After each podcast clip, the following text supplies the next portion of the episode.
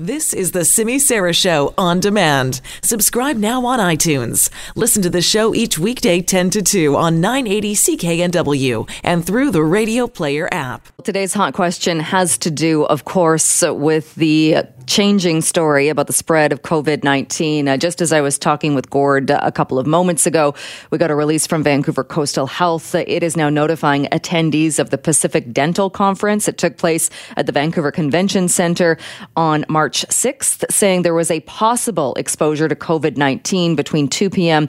and 4 p.m. The person who attended is recovering at home, uh, saying there is no risk to the community, but they are warning people, are saying if you were at that conference on March 6th between two and four, and you do show signs that there was a potential you were exposed to COVID 19, asking people to call HealthLink 811 if you need more information. So, in light of all of the changes and the anticipated updates throughout the day, we are asking people now that several large scale events have been canceled or postponed due to COVID 19 fears, has your level of concern increased?